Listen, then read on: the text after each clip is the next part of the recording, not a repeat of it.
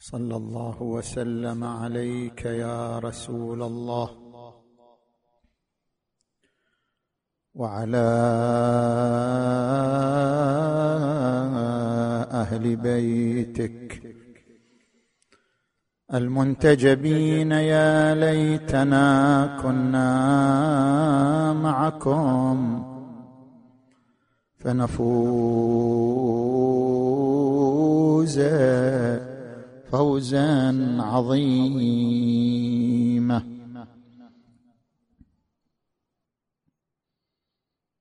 أعوذ بالله من الشيطان الغوي الرجيم. بسم الله الرحمن الرحيم. فليضحكوا قليلا وليبكوا كثيرا. جزاء بما كانوا يكسبون.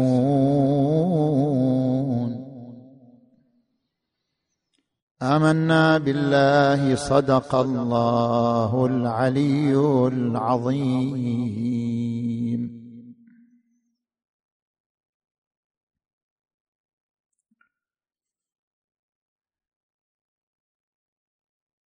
انطلاقا من الآية المباركة. نتحدث في محاور ثلاثة.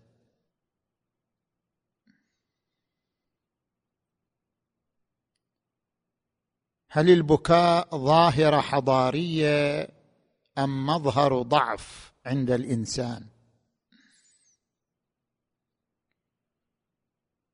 وارتباط كربلاء الثورة بكربلاء الدمعه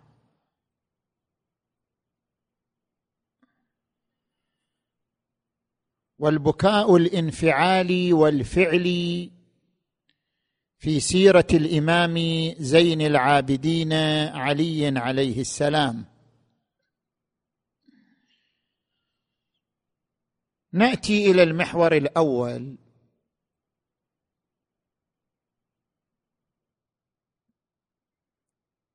هل البكاء ظاهرة حضارية تنسجم مع تكامل الإنسان؟ أم أن البكاء مظهر ضعف وانكسار وانخذال في شخصية الإنسان؟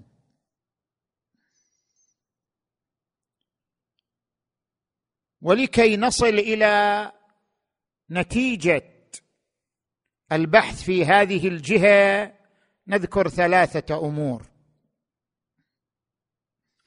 الأمر الأول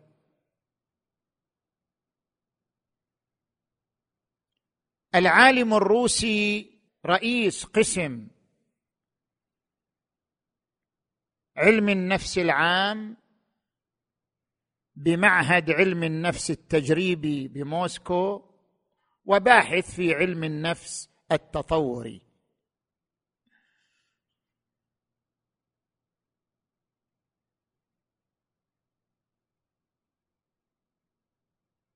يقول في مقابلة له على قناة روسيا هناك نفس كلية وهناك نفس إنسانية.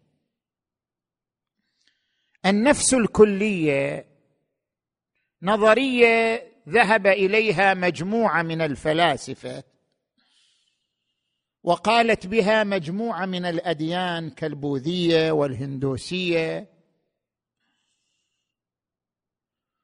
وبعض علماء النفس. وتعني أن كل موجود كل موجود وليس الإنسان فقط أن كل موجود له نفس. لأن كل موجود يملك مادة حتى الحجر حتى الصخرة الصماء. وكل مادة هي عبارة عن تناسق جزيئات.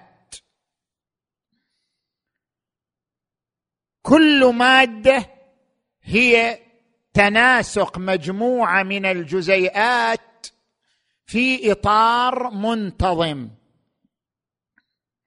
وهذا يعني أن كل مادة نضع أيدينا عليها حتى الحجر الأصم فهو يملك نظام معلوماتي. لأن كل مادة تحمل تناسقا بين جزيئاتها في إطار منتظم. فكل مادة تحمل نظام معلوماتي يبرمج مسيرة هذه المادة. بما أن كل مادة تحمل نظام معلوماتي اذا كل مادة عندها نصيب من الوعي. كل مادة عندها نصيب من الإدراك. اذا كل مادة عندها نصيب من النفس. لكل مادة نفس. لأن لكل مادة نظام. معلوماتي يبرمج حركتها. فكل مادة حتى الصخره الصماء لها نفس. هذا يعبر عنها بنظرية النفس الكلية. ونلاحظ عند بعض علمائنا العرفاء يتبنون هذه النظرية. لاحظ السيد صاحب الميزان سيد الطباطبائي صاحب تفسير الميزان في تفسير قوله تعالى وإن من شيء إلا يسبح بحمده. كل شيء حتى الصخرة الصماء. يقول في تفسير الآية كل شيء له تسبيح. إذا كل شيء له لغة. فإذا كان كل شيء له لغة اذا لكل شيء درجة من الحياة. وبما أن لكل شيء درجة من الحياة اذا لكل شيء نفس.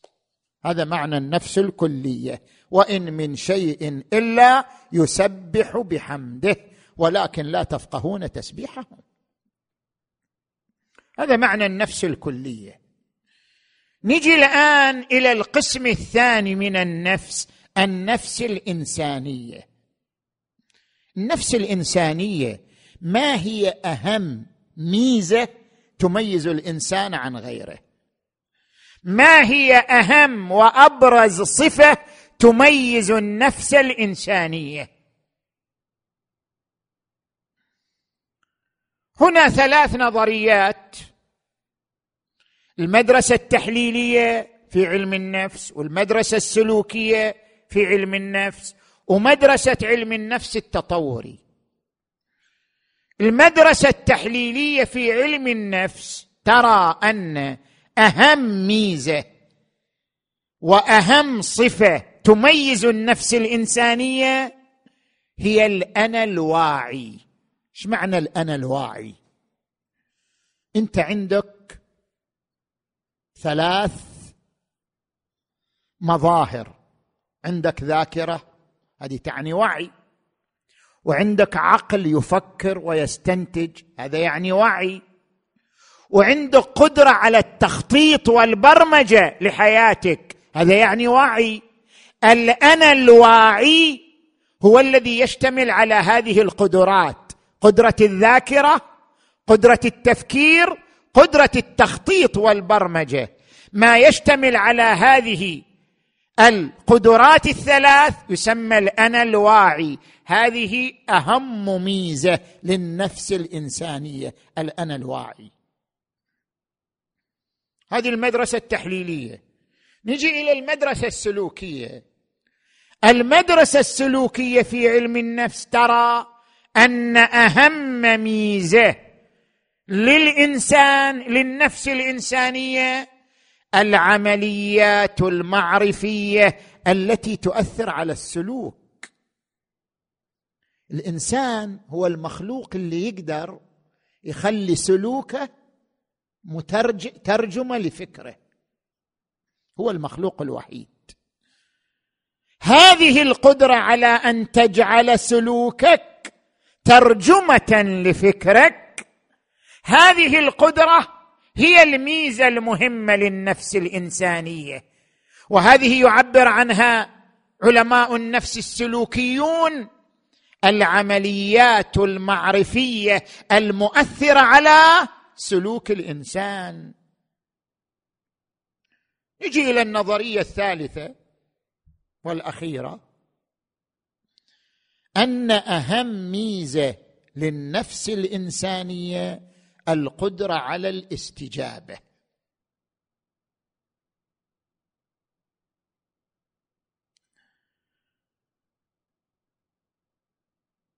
هذا العالم الروسي نفسه يقول إذا جئنا وحللنا النفس الإنسانية نجد أن الإنسان يمتلك نظام من المعلومات. وهذه المعلومات هي التي تعطيه القدرة على التكيف مع المحيط. انت ما خلقت وحدك خلقت ضمن محيط. كيف تتكيف مع المحيط؟ هنا يبرز الإنسان هنا تبرز هوية الإنسان في قدرته على التكيف مع المحيط. نظام المعلومات الذي يعطي الإنسان القدرة على التكيف مع المحيط بحيث يضبط سلوكه في إطار هذا المحيط. هذه القدرة هي الميزة الأساسية للنفس الإنسانية.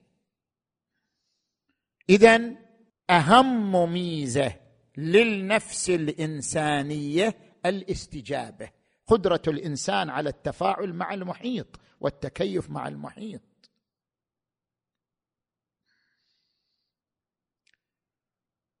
وأهم عنصر من عناصر الشخصية الإنسانية التي تساعد الإنسان على الاستجابة العاطفة. لا يستطيع الإنسان أن يستجيب للمحيط ما لم تكن لديه عاطفة. وأبرز مظهر للعاطفة البكاء الدمعة. من هنا ننطلق إلى الأمر الثاني الدمعة. في موقع الأكاديمية الأمريكية لطب العيون تقسم الدمعة إلى ثلاثة أقسام. الدموع الأساسية الدموع الانعكاسية الدموع العاطفية. الدموع الأساسية هي مادة تتضمن البروتين تحمي قرنية العين من الميكروبات موجودة في كل إنسان. إنسان يبكي هو ما يشعر بها. هذه الدموع الأساسية لا يشعر بها الإنسان. هي تقوم بدور تنظيف وتطهير للعين من دون أن تشعر بها. هذه دموع أساسية. القسم الثاني الدموع الانعكاسية. دموع الانعكاسية هي ما يحدث للعين عند تهيجها بسبب معين. تراب غبار دخان تكشر بصل. نتيجة.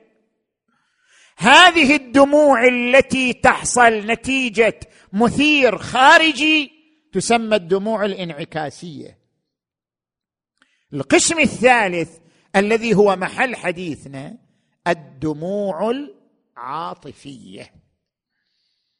الدموع العاطفية هي التي ينتجها الجسم نتيجة مثير للعاطفة. سواء كان هذا المثير حزن أو فرح لأن الإنسان أحيانا قد يبكي حالة الفرح حالة السعادة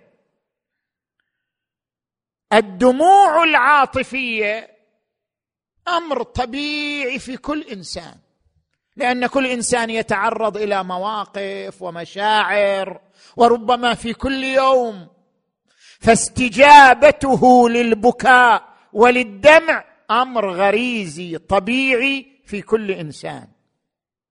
إنما المرأة أكثر من الرجل. المرأة تبكي في الشهر الواحد بين ثلاث مرات إلى خمس مرات. الرجل من مرة إلى ثلاث مرات.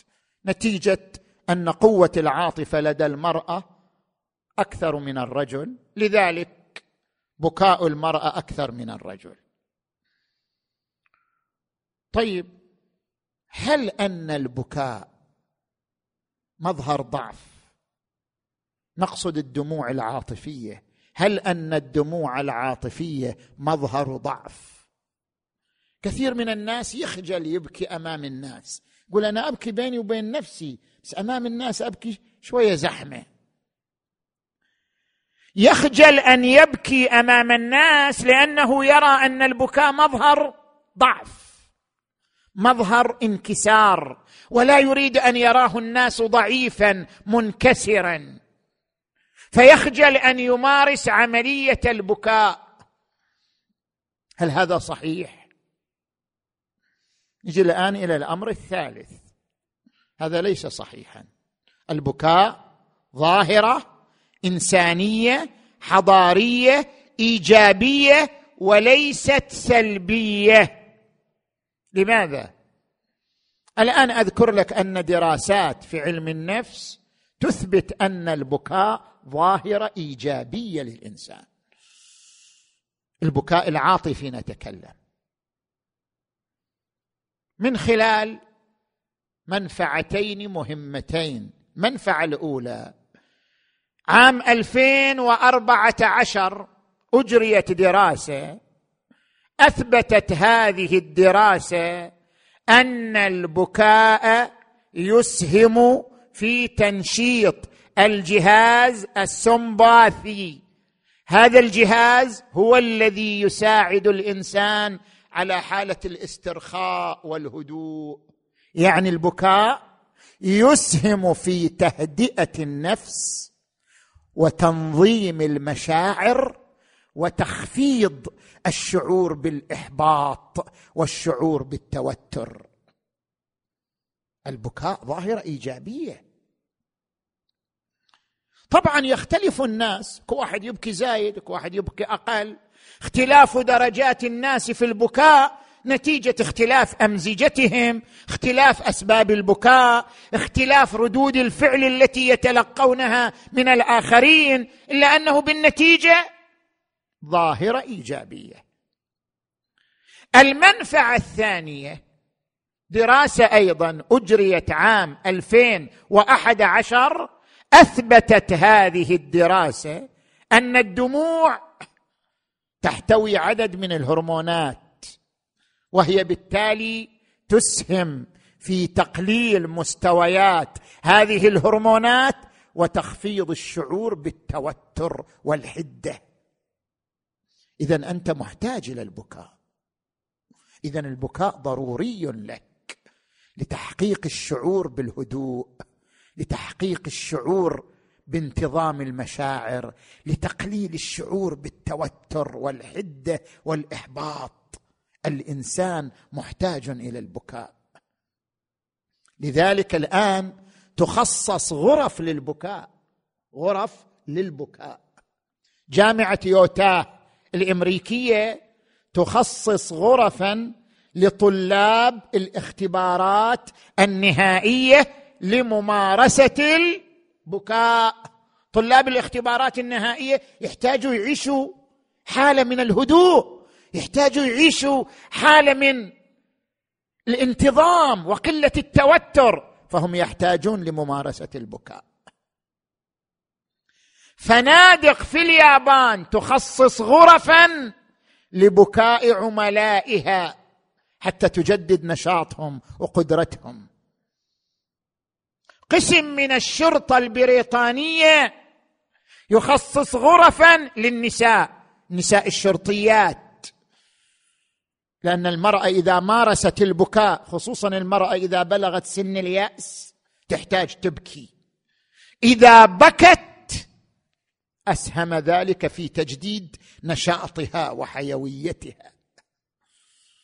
اذا البكاء ظاهرة إيجابية وليس مظهر ضعف. ظاهرة إنسانية إيجابية وليست مظهر ضعف. زين هذا كلامنا في المحور الأول. نجي الآن إلى المحور الثاني. صلوا على محمد وآل محمد.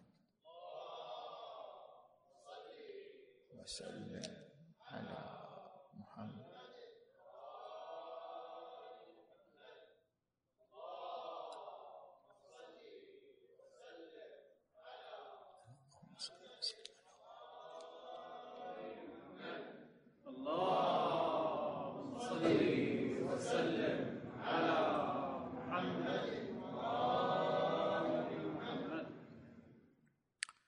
كربلاء الثورة وكربلاء الدمعه كتب بعض إخواننا من أهل السنة مقالة حول البكاء عند الشيعة. فقال إن الفكر الإمامي يرسخ ظاهره مرضية وهي ظاهرة الأسى والحزن والبكاء. لأن الفكر الإمامي يرتكز على مجموعة من الطقوس والشعائر تغذي حالة الأسى والحزن والبكاء والانفعال لدى الإنسان الشيعي. وترسيخ هذه الحالة وتجذيرها في الفكر الإمامي ظاهرة مرضية. ليش ظاهرة مرضية؟ لجهتين. جهة الأولى أن الحزن والأسى يصطدم مع الطبيعة البشرية. لأن الطبيعة البشرية تميل إلى الفرح تميل إلى الغناء. تميل إلى المرح ولا تميل إلى الحزن والأسى. لذلك تلاحظ حتى الطفل في أول بدو نعومة أظفاره يميل إلى الرقص يميل إلى التصفيق يميل إلى المرح. لأن الحالة الطبيعية للإنسان أن يميل للفرح والمرح لا أن يميل إلى الحزن والأسى.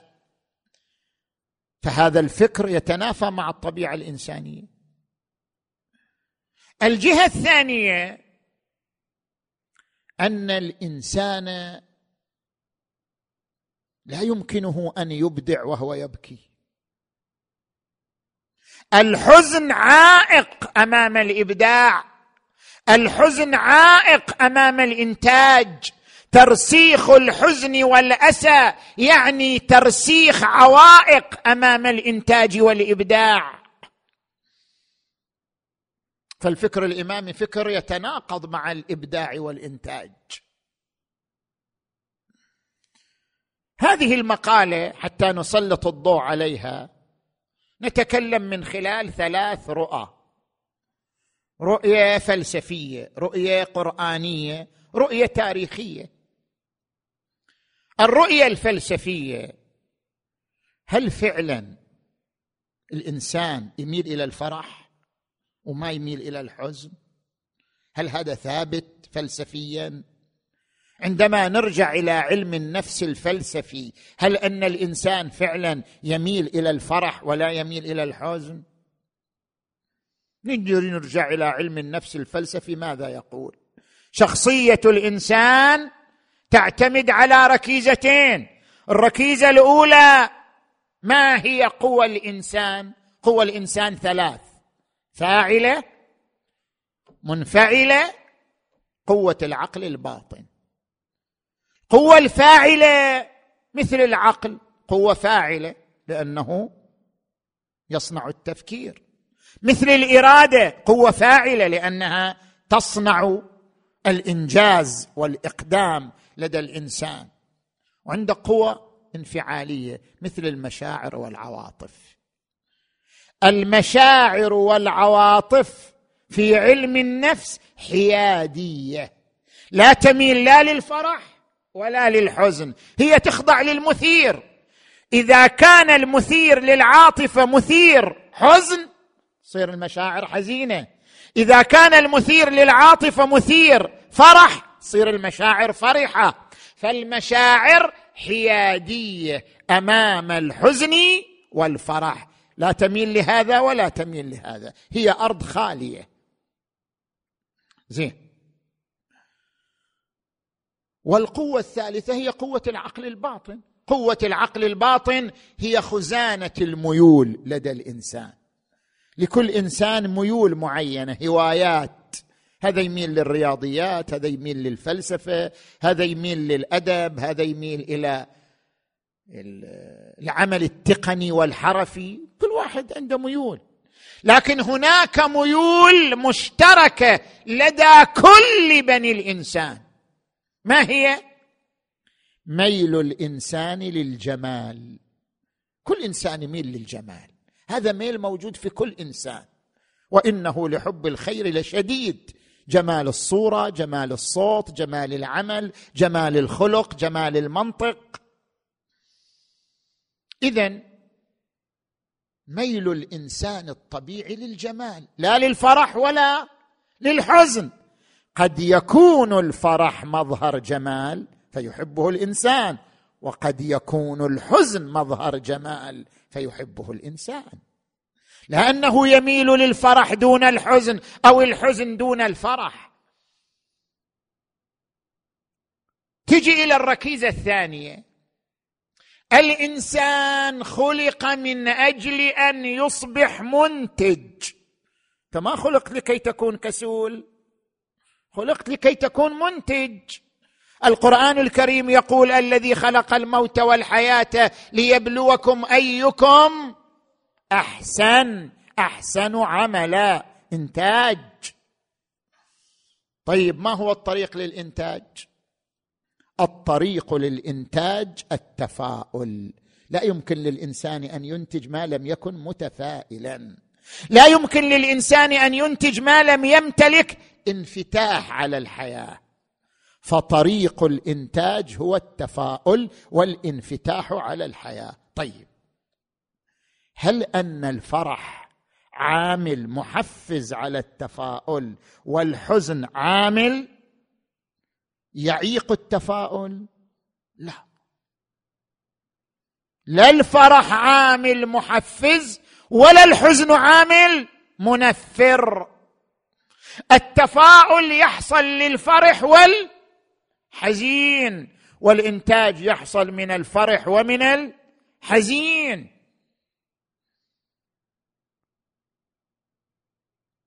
ارجع لكتاب دراسات في علم النفس الإسلامي للدكتور محمود البستاني.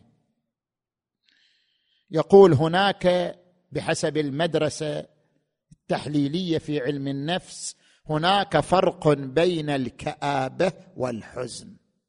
الكآبة مرض الحزن ليس مرض. الكآبة مرض عصابي ذهاني. أما الحزن فهو أمر طبيعي في كل إنسان.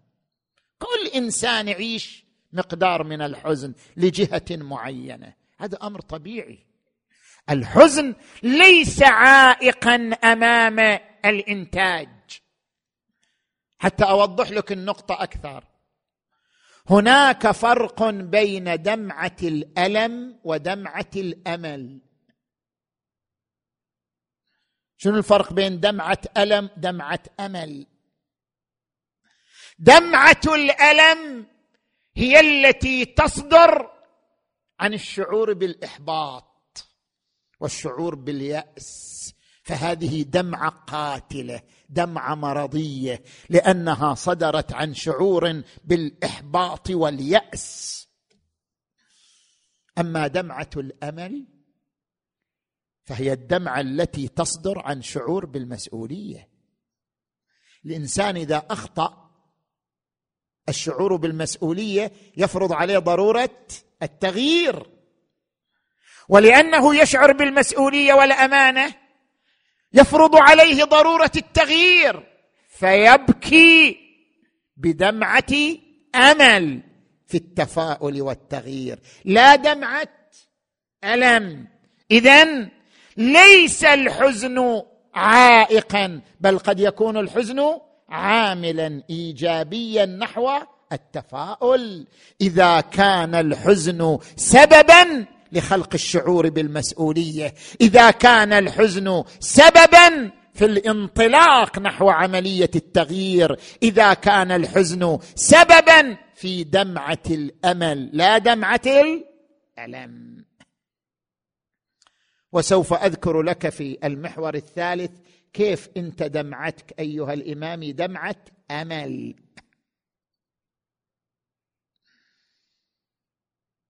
هذا بحسب الرؤية الفلسفية.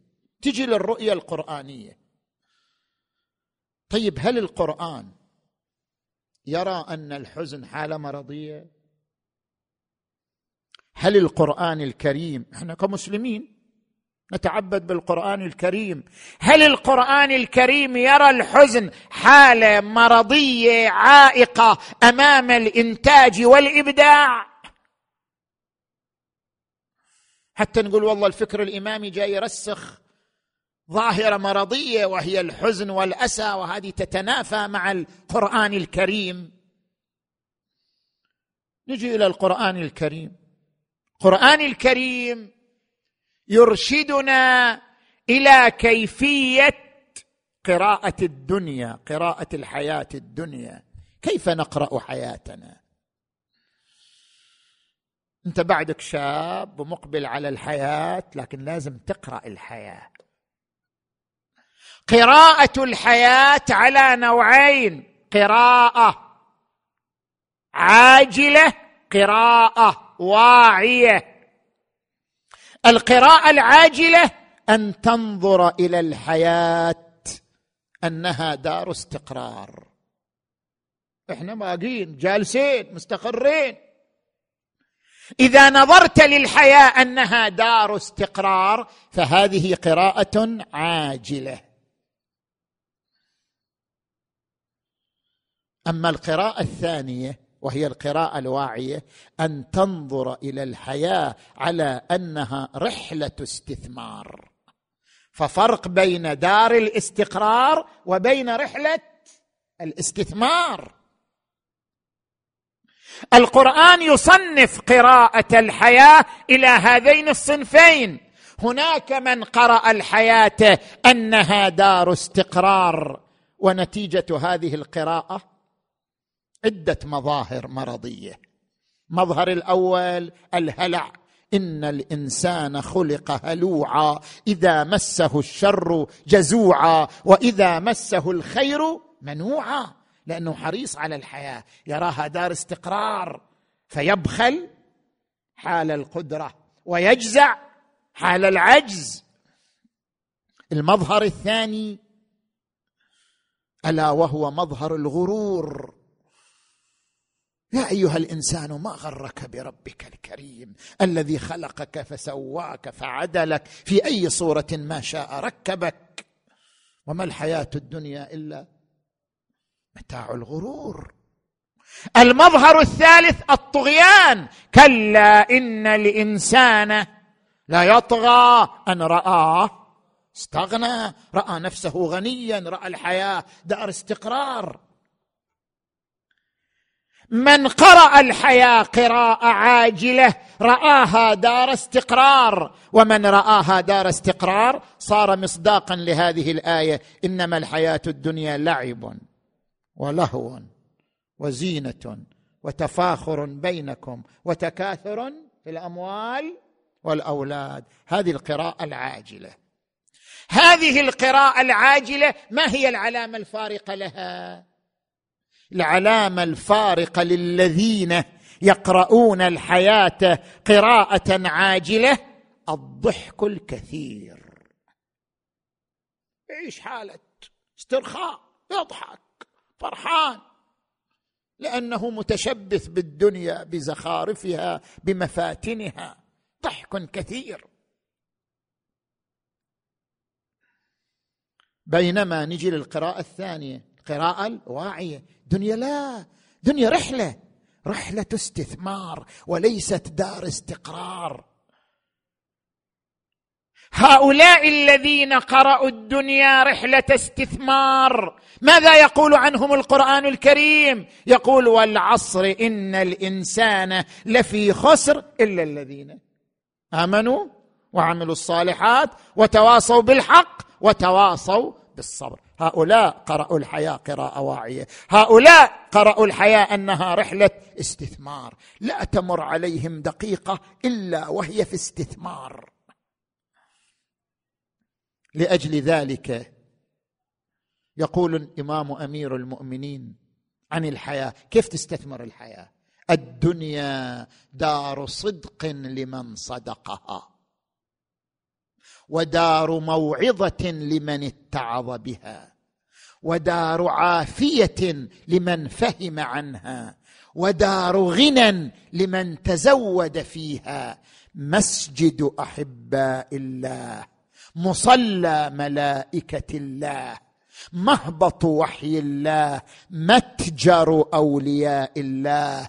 اكتسبوا فيها الرحمة وربحوا منها الجنة. استثمار. رحلة استثمار.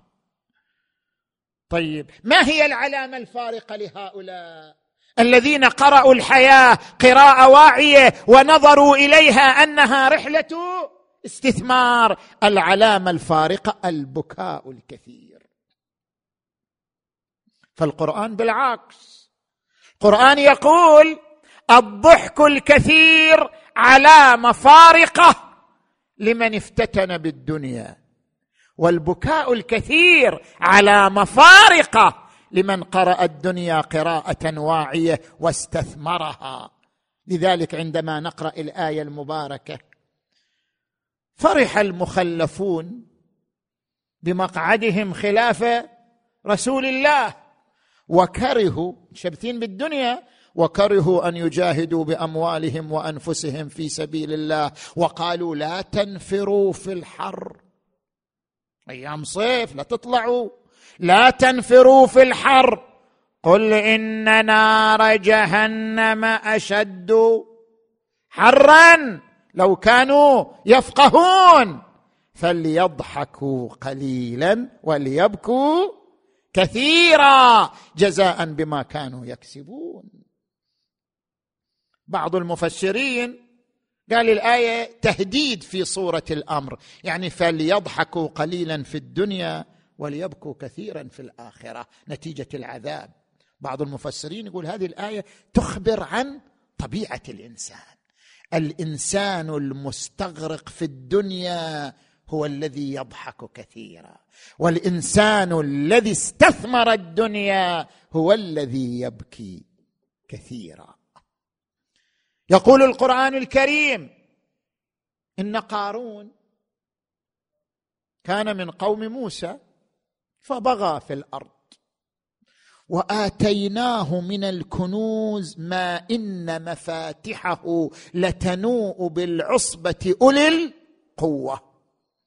إذ قال له قومه لا تفرح شايف عندك النعمة وخلاص لا تفرح. إن الله لا يحب الفرحين ما قال لا يحب الباكين.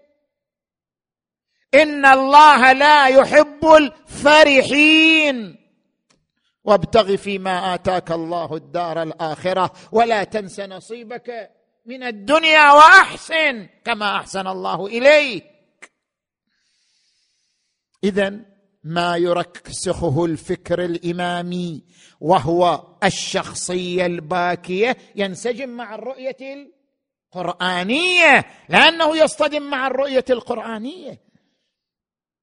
نجي إلى الرؤية التاريخية. هل التاريخ مع الفكر الإمامي أم لا؟ التاريخ مع الفكر الإمامي. أول من جعل كربلاء الثورة كربلاء الدمعة. محمد رسول الله. صل وسلم على محمد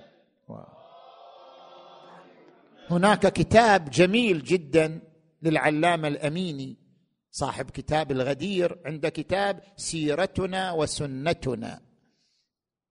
يذكر في هذا الكتاب أن الرسول صلى الله عليه وآله عقد ثمانية عشر مأتما على الحسين. ثمانية عشر مأتم على الحسين. قبل أن يقتل الحسين. يوم ولادته مأتم. أثناء رضاعه مأتم. في الذكرى السنوية لولادته مأتم. سبعة مآتم في بيت أم سلمة ثلاثة مآتم في بيت عائشة. مأتما في دار علي مأتما في دار النبي مأتما في دار الفضل. ثلاثة مآتم مع الصحابة. 18 مأتم مارسها الرسول بكاء على الحسين في حياته. ويقول الحاكم في مستدركه بحديث صحيح على شرط الشيخين أنه لما ولد بالحسين جيء به إلى رسول الله فذرفت عيناه دموعا وقال يقتل ولدي هذا بأرض العراق يقتله نفر من أمتي لا أنالهم الله شفاعتي. ويذكر الحاكم في مستدركه عن أم سلمة أن رسول الله جلس فزعا في بيتها. وبيده تربة حمراء. قال أخبرني الأمين جبرائيل أن ولدي الحسين يقتل على هذه التربة. والطبراني في المعجم الكبير يروي عن معاذ بن جبل قال خرج علينا رسول الله يوما متغير اللون. وقال وعيناه تذرف دموعا نعي إلي ولدي الحسين وأوتيت تربته وأخبرت بقاتله. يا لفراخ آل محمد يا لفراخ آل محمد يقتلهم مستخلف مترف. يقتل خلفي وخلف الخلف.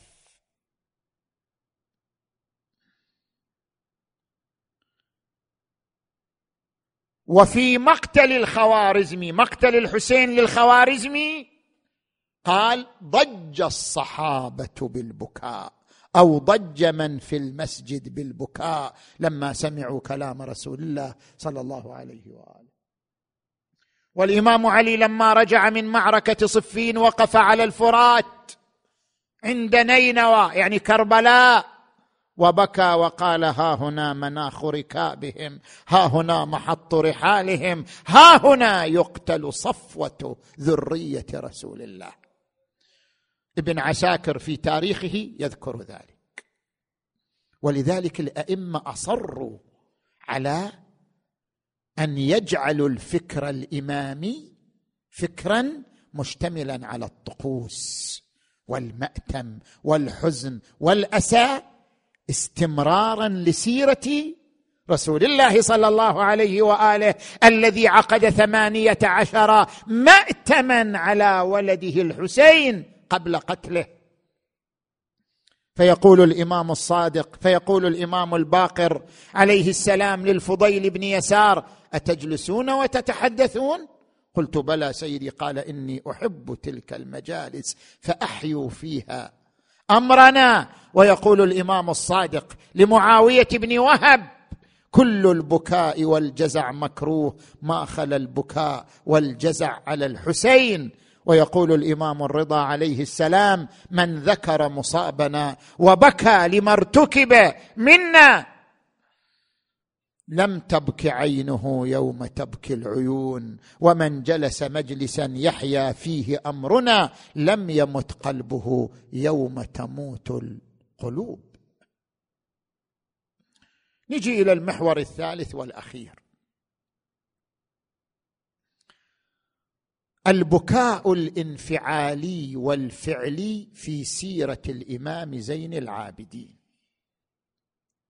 الإمام زين العابدين اشتهر بالبكاء على أبيه الحسين. يوميا يبكي على أبيه الحسين.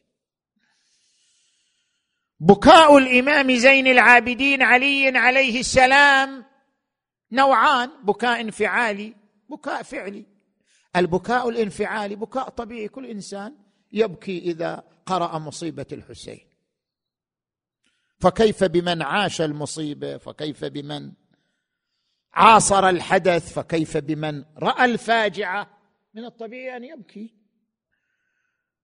من غير الطبيعي أن لا يبكي. يعني لو ما بكى هذا غير طبيعي. من الطبيعي أن يبكي. فالبكاء الانفعالي حالة إنسانية فطرية. يثاب عليها الإنسان. كما يقول الشاعر تبكيك عيني لا لأجل مثوبة. لكنما عيني لأجلك باكيه يعني هذا أمر طبيعي أن أبكيك. البكاء الفعلي هو البكاء الهادف. بكاء زين العابدين له فلسفة له رؤية. بكاء زين العابدين عملية واعية يمارسها الإمام زين العابدين من أجل تحقيق أهداف عليا. هذه الممارسة الواعية التي يمارسها الإمام زين العابدين من خلال دموعه من خلال بكائه. لوحظ فيها أربعة أهداف. الهدف التربوي تربية الأمة الإسلامية على ربط الفكر بالعاطفة. هذا قانون من قوانين علم الاجتماع التاريخي. أي فكرة ما تدعمها العاطفة تموت. كل رؤية فكرية تحتاج إلى زخم عاطفي. كل رؤية فكرية ليس لها زخم عاطفي تموت بمرور الأيام. لو لم تكن نبوة الرسول ممزوجة بالحب من قبل المسلمين ماتت. لو لم تكن الطقوس الدينية ممزوجة بالحب ماتت. لذلك قانون من قوانين علم الاجتماع ربط الفكر بالعاطفة.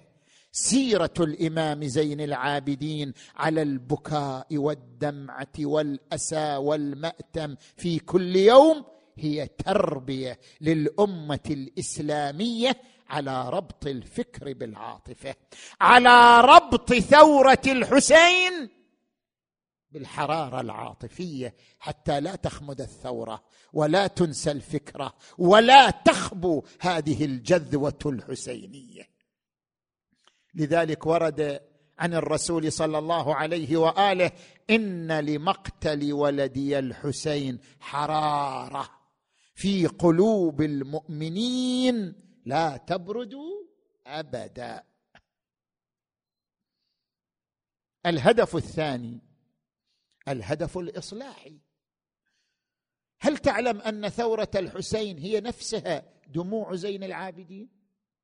وأن دموع زين العابدين هي نفسها ثورة الإمام الصادق عليه السلام.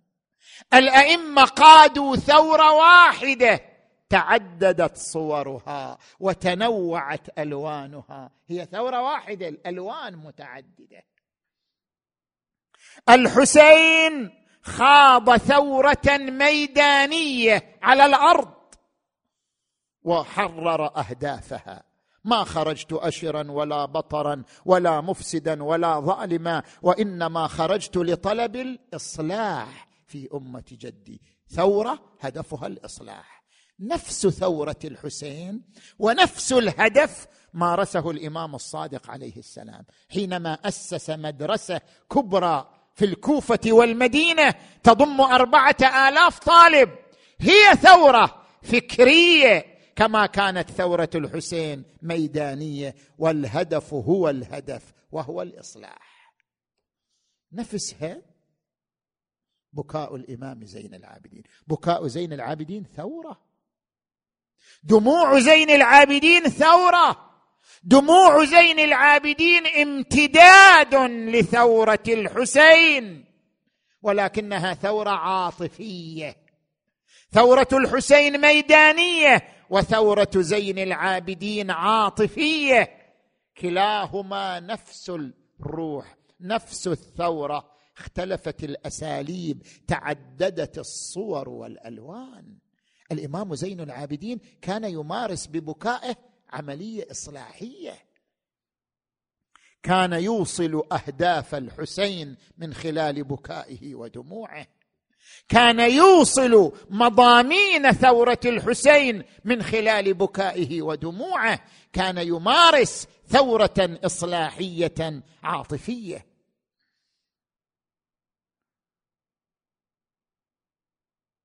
تجي إلى الهدف الثالث الهدف الإعلامي. أتدرون أن التاريخ والإعلام الأموي حاول أن يشوه ثورة الحسين من أول يوم؟ فكان المنطق الأموي آنذاك الذي يشيعه الناس أن الصراع بين الحسين ويزيد صراع شخصي على السلطة. أو صراع قبلي أو صراع بين اثنين فتنة لا ندخل فيها. لهم ما لهم وعليهم ما عليهم. خلصنا. هذا المنطق هو منطق أموي. زرعه الفكر الأموي منذ مقتل الحسين لتشويه صورته. وأن المسألة مسألة سلطة وحكم وصراع على السلطة. لذلك كان هذا المنطق الأموي يحتاج إلى إعلام مضاد. هنا جاء دور زينب البطلة العظيمة. وهنا جاء دور الإمام زين العابدين عليه علي عليه السلام. الإمام خمسا وعشرين سنة يمارس البكاء يوميا بشكل منتظم. إعلاما لمظلومية الحسين. إعلاما لذكرى الحسين. إعلاما مضادا للإعلام الأموي. أن الحسين قتل مظلوما. أن الحسين قتل شهيدا. أن الحسين قتل وهو يدعو إلى دين جده. كانت عمليه البكاء ضرورية لمواجهة الإعلام الأموي آنذاك. وكان يخرج إلى سوق الجزارين حتى يهيج الناس. فيقول لهم لماذا تفعلون هكذا؟ يقولون يا ابن الحسين نحن لا نذبح الشاة حتى نسقيها ماء فيبكي. ويقول لا يذبح الكبش حتى يروى من ظمأ ويذبح ابن رسول الله عطشانا. والهدف الأخير الهدف التعليمي. عظمة البكاء بعظمة المبكي عليه.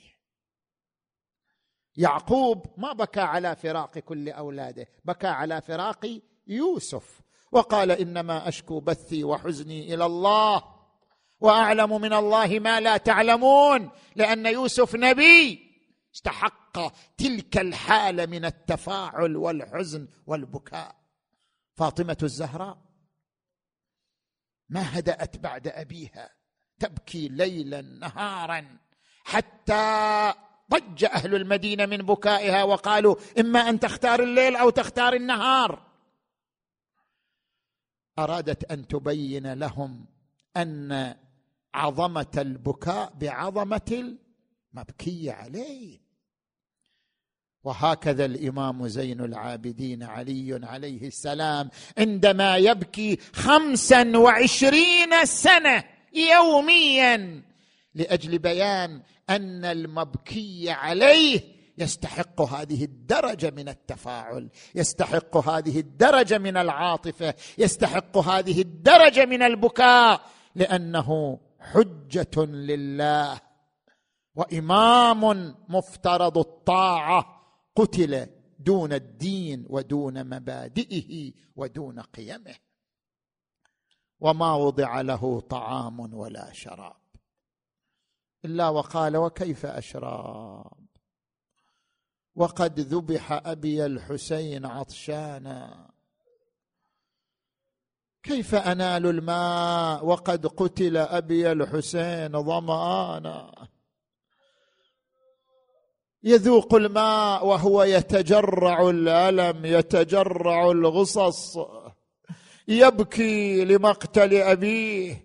يقول له أبو حمزة الثمالي سيدي إني أخاف عليك أن تكون حرضا أو تكون من الهالكين.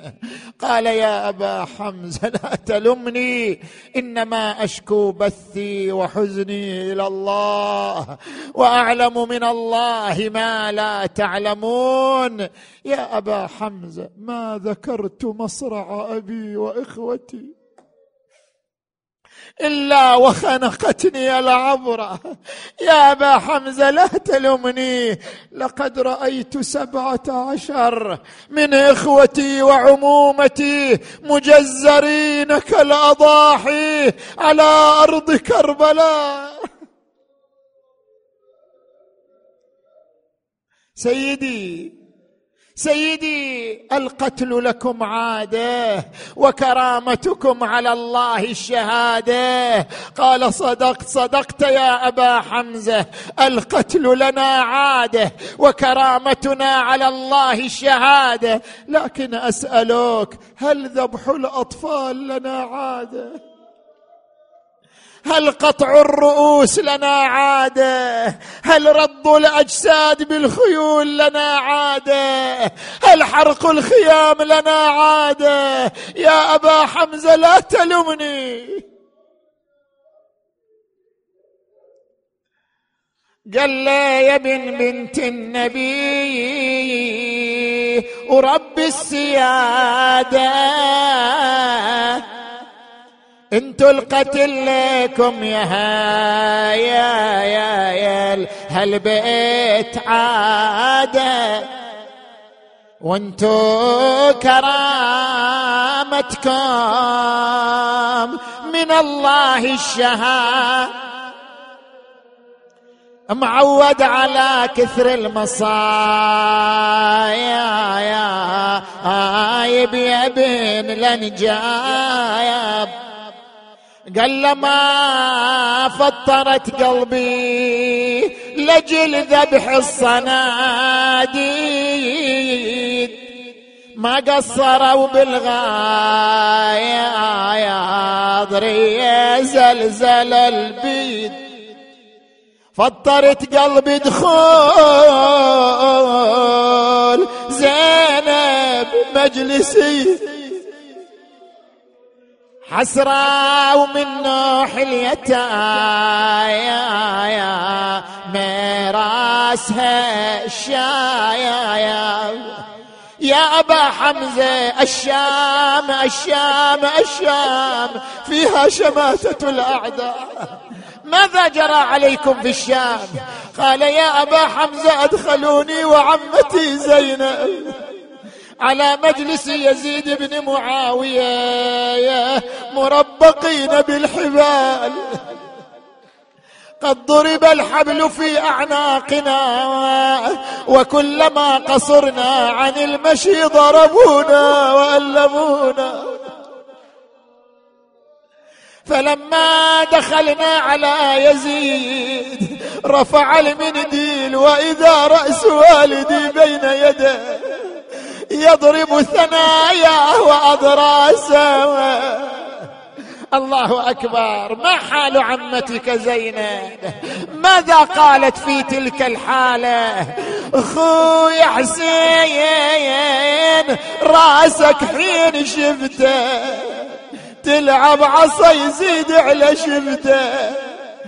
أنا ذاك الوقت خدي.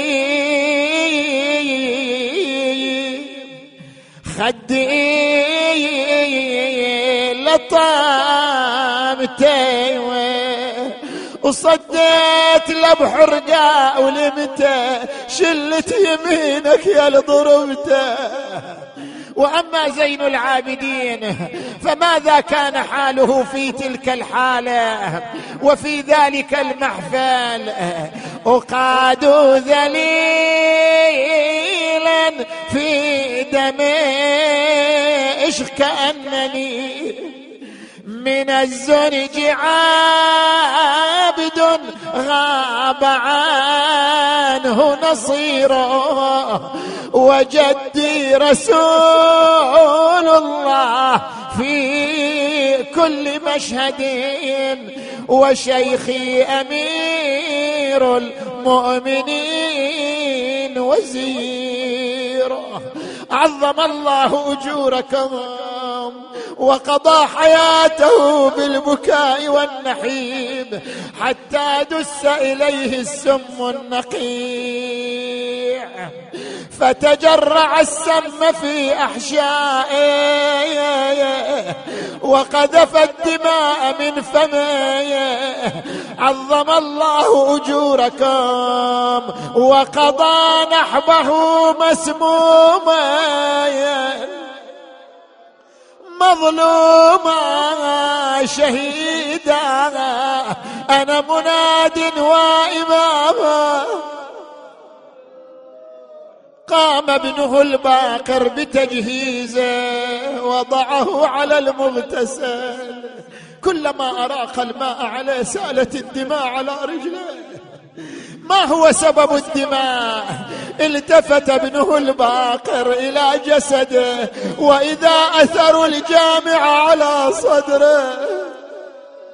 واثر المسامير في رقبته واثر الأغلال والقيود برجله.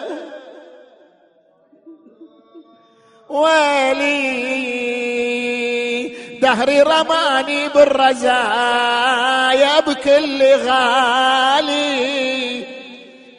شتت أولادي عن يميني وعن شمال. أنا ما أشوف ساعة من الدهر مرتاح با وعظام علي لا مع الناعي على دهري رماني بالرزاء يا بكل الشهور وانساني ضلع اللي بجنب الباب مكسور. واعظم على قلبي. فجيعة يوم كل البكا والناح والصيحة. يا رسول الله لو عاينتهم وهم ما بين قتل وسبا. يا الله. اللهم بحق زين العابدين. علي بن الحسين. اللهم اشف مرضانا خصوصا المرضى المنظورين. واقض حوائجنا وحوائج المؤمنين والمؤمنات. وفقنا والمؤسسين لما تحب وترضى. اللهم اغفر ذنوبنا واستر عيوبنا. اللهم عجل فرج وليك وابن أوليائك واكتب له النصر والظفر واجعلنا من أنصاره وأعوانه. اللهم صل على محمد وآل محمد واكشف هذه الغمة عن هذه الأمة.